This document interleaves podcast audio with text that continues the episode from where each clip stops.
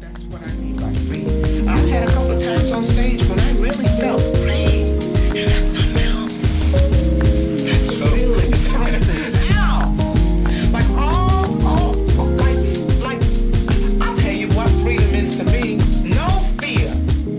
So yes, there is definitely that possibility of a you know a woman taking advantage of this situation and like this social um, kind of landslide. You're listening to Understanding More, and I'm Austin Moore. I recently had the chance to sit down with two wonderful and woke women, Olivia and Keira, to discuss the recent wave of sexual harassment allegations made about almost 40 influential men throughout the nation. The allegations range from men in Hollywood to Capitol Hill, so I asked my guests what this means for America and how our society will shift because of this trend. Um, well, I kind of think the Weinstein case was special because he is such an exceptionally powerful man, especially like within the Hollywood world. He had this like this power over the women that he was dealing with um, that I feel like is kind of unprecedented in any other type of business situation. Like there's in a corporate setting, there's a boss who could be in an office, possibly, um, you know, who, you know, might fire you if you didn't do, you know, or react how you wanted.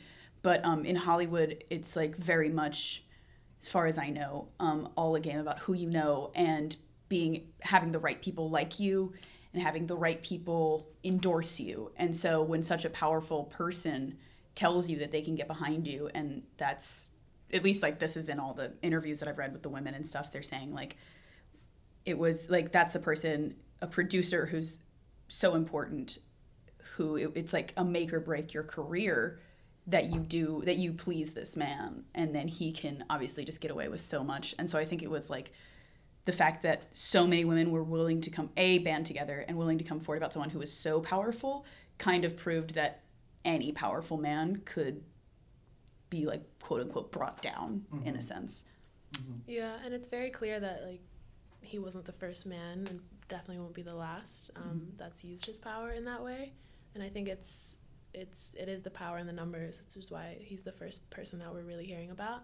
Um, but yeah again from what i've read in all the articles like the more people that come forward the more that people recognize that this has been happening in hollywood since like the like the origins of the industry. Mm-hmm. um, so i'm interested to see going forward like what harvey weinstein what that case will like shatter and like break through so other women can come forward most of the men accused of sexual harassment have denied the allegations, but a few have acknowledged and apologized. I asked Keira and Olivia what they thought a man could do to express a genuine apology and possibly salvage their career. I mean, I think you would have to go, like, the pendulum would completely have to swing back to the other side. I, because the thing is, like, nothing can be done to, like, get rid of those, um, like, the preceding actions, but, like, I would love to hear if there was an apology where someone like Louis C.K. had like admitted what he had done, um, to be a voice to inform other people how it should not happen again. Because I think preemptive action is so much more important than mm-hmm. retroactive. Because like yeah. obviously, you know, we're both fucking baffled when we're talking about what's the best way to apologize. We're like, well, it shouldn't have happened in yeah. the goddamn first place. Right. Yeah. So it's like. I think the only thing that you can do retroactively in an apology is somehow as especially as an influential man like who these men are is to say this is exactly what I did wrong. This is where my thought process went wrong. Hey, every kid who's listening to me, right. um, this is how you need to think about it. Right. Um, and I, I don't have the words for that right now. Maybe if I sat down for a while, but you know, I'm thinking yeah. about like Louis C.K. He definitely. I remember I read his apology, and it essentially said, I didn't understand, you know, I thought I had consent from these women because I didn't understand that I was in a position of power over them and that would subvert their ability to consent. Right. And I was like, that's, I'm glad he explained it. Right. Because that way someone else can understand what he did, where he went wrong and what he did wrong. And mm-hmm. hopefully another man in that position might be able to like learn something from it. Right. So I don't know. I question if they like when I read Louis Louis C.K.'s apology, it was like very clear to me that he knew what he was doing the entire time, and the only mm-hmm. reason that he had this apology come out is because he got caught. You know. Well, so, he clearly has a great PR team. Yeah, so it's like definitely. I don't know. It's very tricky Yeah. because and then on the on the same side, you also want to put something out, apologize in some way, um, for it to get to the victims. You know, because they need some sort of um, like apology or reparations for what has happened. Sure. So There have been hundreds of allegations made against men across the board. I wanted to see if Keira and Olivia thought there was any danger that some women would see this wave as an opportunity to falsely accuse a man that they personally wanted to oust. there absolutely is that danger that's very real just what like i grew up in tennessee so like surrounded by a lot of conservative people and i've had the conversation about um, where men constantly have to bring up the fact that women can accuse men of rape and you know that will like really fuck up their life.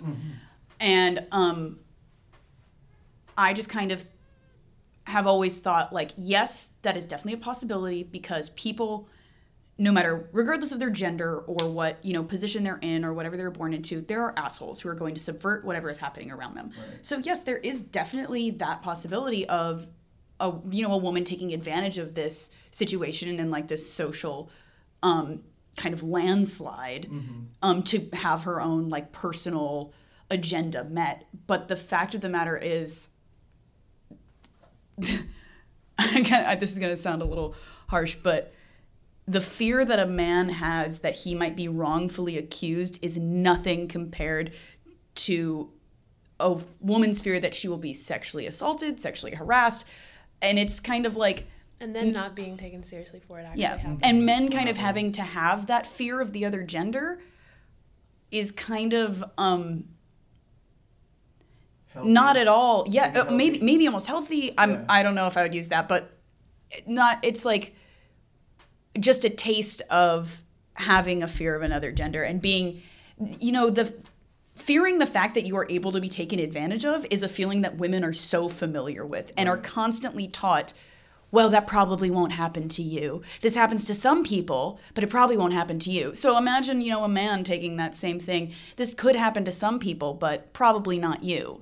And it's just kind of imagine like that is a fear of being taken advantage of. And i almost want to laugh when um like you know men find that like so incomprehensible to them and they think that's the worst thing in the world yeah. is is mm-hmm. the biggest threat is that a woman could take advantage of them and i'm like i walk down the street with the knowledge that a man could take advantage of me Right.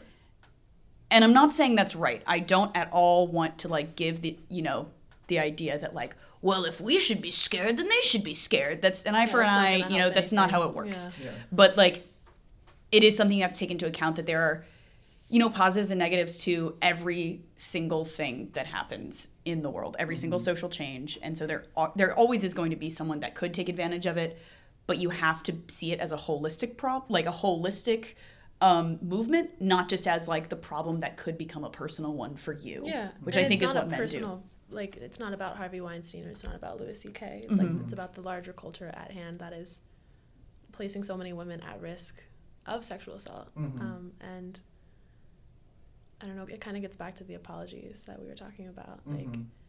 for for the men to come out and create personal apologies, that is to save their own face. You know, their Mhm. career. It's like, yeah, I can see um, like a guy ha- like reading that apology and think, oh my gosh, what if this ever happens to me and it's not real? Mhm. But like at the end of the day, that's not what we're talking about. Like that's not Right. gonna help us at all in this movement. Mhm. So, Right. And I think you can kind of easily kind of um, sift out people who are falsely accused because if they're falsely accused, it's most likely going to be one person that's accusing them. Mhm. And if they can kind of, I guess, discredit that, that woman or that person enough to show that they had no relation with them, then maybe it could be done. But when you have six women all telling different stories in, in about the same time period of, you know, in 2004, like, you know what I mean? Mhm. That kind of, it's pretty clear at that point that they're no, none of these women are lying, you know what I mean? This wave has not just touched men from Hollywood. There have so far been five congressmen who have been accused of sexual harassment of varying degrees. I asked about the importance of nuance in each case when judging whether a politician should step down. I would say there's room for nuance in that it is so much more important the reaction of politicians and the actions of politicians because the fact of the matter is they are who actually make real substantial change. Yes, Hollywood is kind of who we look to when it comes to like famous people and tabloids and you know that pure PR team saving face kind of thing. But when it comes to you know re-electing a congressperson or electing a congressperson with that knowledge, I would in an ideal world they wouldn't have to resign because no one would fucking vote for them. like the the people would see that and take it into account and they would be held accountable based on the vote, not based on their own actions. Right. And I also think it's it is so much more important. You know, Hollywood is a skeezy place. Uh, like we're, I think we all know that by the time we are five years old. Right. You know, like Hollywood is a den of you know sex and you know drugs and all this stuff. But the thing is. Capitol Hill is that's not what we learn about Capitol Hill. That's the mm-hmm. place where justice is supposed to be served, where people are supposed to have their needs met. That is supposed to be the utopia of the American ideal. And the fact of the mm-hmm. matter is, if there are people who are supposed to represent that and men who are supposed to represent me as you know their constituent uh, like i feel like that is so much more important that they are not harassing women you know being with underaged women or you know right. anything like that and like i take those a lot more seriously than i take the um like those allegations so much more seriously than i take hollywood allegations because those are the men who actually have the power to make laws change Right. and it's like yeah i don't know uh, but your actual question if they should step down i i don't think that that is in a politician's repertoire to step down because of those things i mm-hmm. think that a politician's career should be i don't know if i don't think is is an appropriate verb but should be based on their public approval Right. you know Right. and I would hope that their public approval would definitely go down to the point where their career would be affected by these allegations, not their own personal decision if they want to be affected by Right. the allegations. This podcast is brought to you by Landing Lion. Landing Lion helps you get to market faster and smarter by combining everything you need to craft and measure content into one friendly platform. Forget Squarespace and Wix and definitely forget about WordPress. This new startup is way more than just a website builder. The built in analytics offered in this platform are some of the most detailed data collecting I have ever seen with any website analytics service. You can literally watch real time videos of where visitors on your website clicked and looked at the most in order to make the best possible website for your market. If you think that Squarespace is the easiest website creation platform, wait until you see how easy it is to build a website with Landing Lion. I guarantee anyone can make a professional looking website in under 15 minutes with this builder platform. And the best part of all of this is that you can try Landing Lion right now for free. So don't take my word for it. Go to landinglion.com today and try it for yourself. And I don't think it's going to happen overnight. It's obviously going to take very, very many years to begin to um, deconstruct this culture that has been existing since, you know, millennia. But I think it's also important to mention that the most public figure that we have in the American political system has been accused of sexual assault and has publicly, um, like, he's been recorded saying very problematic things in that sense. So, I mean, if he is still the president of our country, I, I would not be surprised at all if Roy Moore didn't step down. Mhm. Like it. I think that um, I have a lot of thoughts on this subject. um, I think that it gets um, kind of I you know run the risk of being very polarized in my um, in how I come across in my political views in the answer to this question.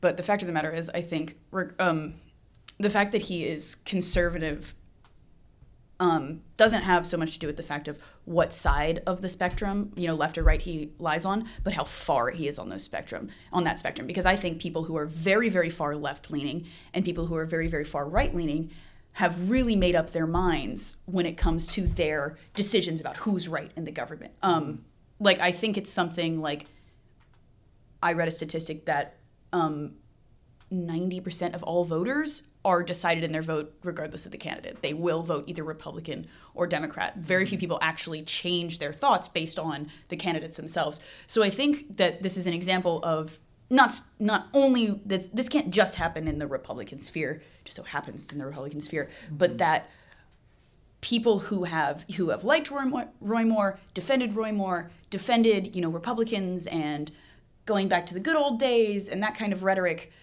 um, when they get scared, they shove their head deeper into the sand, Right. which is so much easier, I think, than actually coming to terms with the fact that maybe you were wrong and that this is not a good man when everything that you have previously claimed, all of the thoughts that you've had before have been that this is the best guy for the job, you know, that you like this guy, you like this party, you like what's going on. And I think it's, um, and my answer is so careful because so many people in my family are Republican. So it's like instead of seeing it as a Republican issue, I see it as kind of um, a human issue, which is like like my grandpa, who um, is a Trump supporter and who whom I love dearly. I have seen even however many political conversations we have and however difficult they are, um, Fox News on repeat kind of guy, you know. yeah. Um, it's so hard for him, no matter how many, you know, facts he sees or how I appeal to him in any way or anybody else does. Um, it's just so hard to come out of a mindset that you have pushed yourself so far into. And I think especially the political climate we're in now, because it is so polarized, it is people have chosen their sides and they refuse to come out of those sides almost Yeah. um, which unfortunately means that child molestation, which is fucking disgusting, like yeah. even that won't pull people out of it. Right. And I don't just think that's a Republican problem. I think that you know there are plenty of problems that like would not actually people would not be willing to leave their quote unquote chosen teams for, which is morally reprehensible. I ask Keira and Olivia if they thought this wave of women telling their stories is going to be a trend we see persisting for a long time. I hope so. Yeah, I mean, I'm as terrible as it is, um, and as problematic as problematic as it is that women have to tell the stories to be able to change the culture. Um, I think it's a good thing that these stories are so gripping. Like, I mean, I know Hollywood, it's glamorous. Like, it's it's like, whoa, look at all these men who are doing these terrible things. But yeah, I mean, the culture isn't going to change anytime soon. So the men are like men who do perpetuate these problems are going to keep doing it. Um, and I thought it was really interesting when I don't know if you guys heard about the Besh Restaurant Group and what happened. Um, like 20 something women, I'm not exactly sure how many, came forward and accused um, John Besh and the restaurants that he owned, not anymore because they stepped down, yeah, um, of being assaulted or harassed while working at the restaurant. Um, and I'm in the service industry right now in New Orleans, and I remember when the stories started coming up, like all the men that I work with were just like completely shocked. Like they couldn't believe that it's happening here in New Orleans in the service industry. Like they thought it was just something in Really, Hollywood. they couldn't believe. That. Yeah, yeah, yeah. I work in the service industry Meanwhile, too, like, so that's it's happening ridiculous. At our restaurant, like you know what? Like, Yeah, it absolutely. happens at every restaurant. Every restaurant. It's not like just Hollywood or just capital. It's embedded, you know. Right. Mm-hmm. So I think for it to for anything to change, the stories have to come up from everywhere. Like they just yeah, keep I'm, popping up. I'm hoping that it never ends Yeah. and that there is a ripple effect, not, you know, from the top tier, the upper echelon of society. Like, I hope that there's a ripple, ripple effect to where people who aren't famous and who are middle class or lower class are all willing to come forward with these stories. In which case, no, those allegations will never end. And I hope they don't. Because if, what we're seeing now is only powerful men, and in a lot of times, in a lot of cases, it seems powerful women Yeah. who are also able to come forward.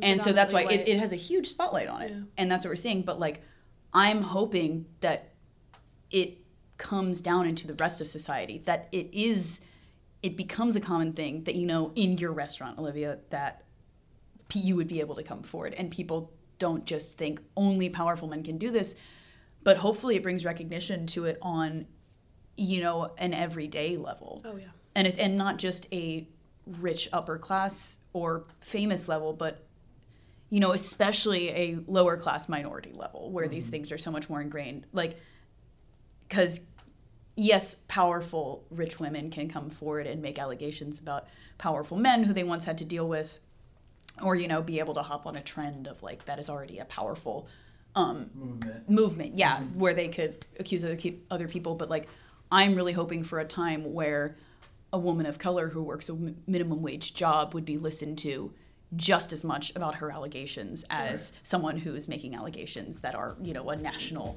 of national Headline, media yeah. importance Right. you know Definitely. I finished up our conversation by noting that this wave could be good even in the long term because men will at least understand that if they do harass someone, they will get caught and they could be punished. Well, I mean, I think like what's so hard about that is what we're talking like when it comes to, you know, fear of being punished um is not really like a reliable way to change societal structures and you know how we think about each other because like the fact of the matter is what we're talking about when it comes to sexual harassment you know sexual assault you can kind of put rules on. You can say this type of you know touch is not okay. Right. but when it comes to sexual harassment that's words. That's like very casual touch a lot of times.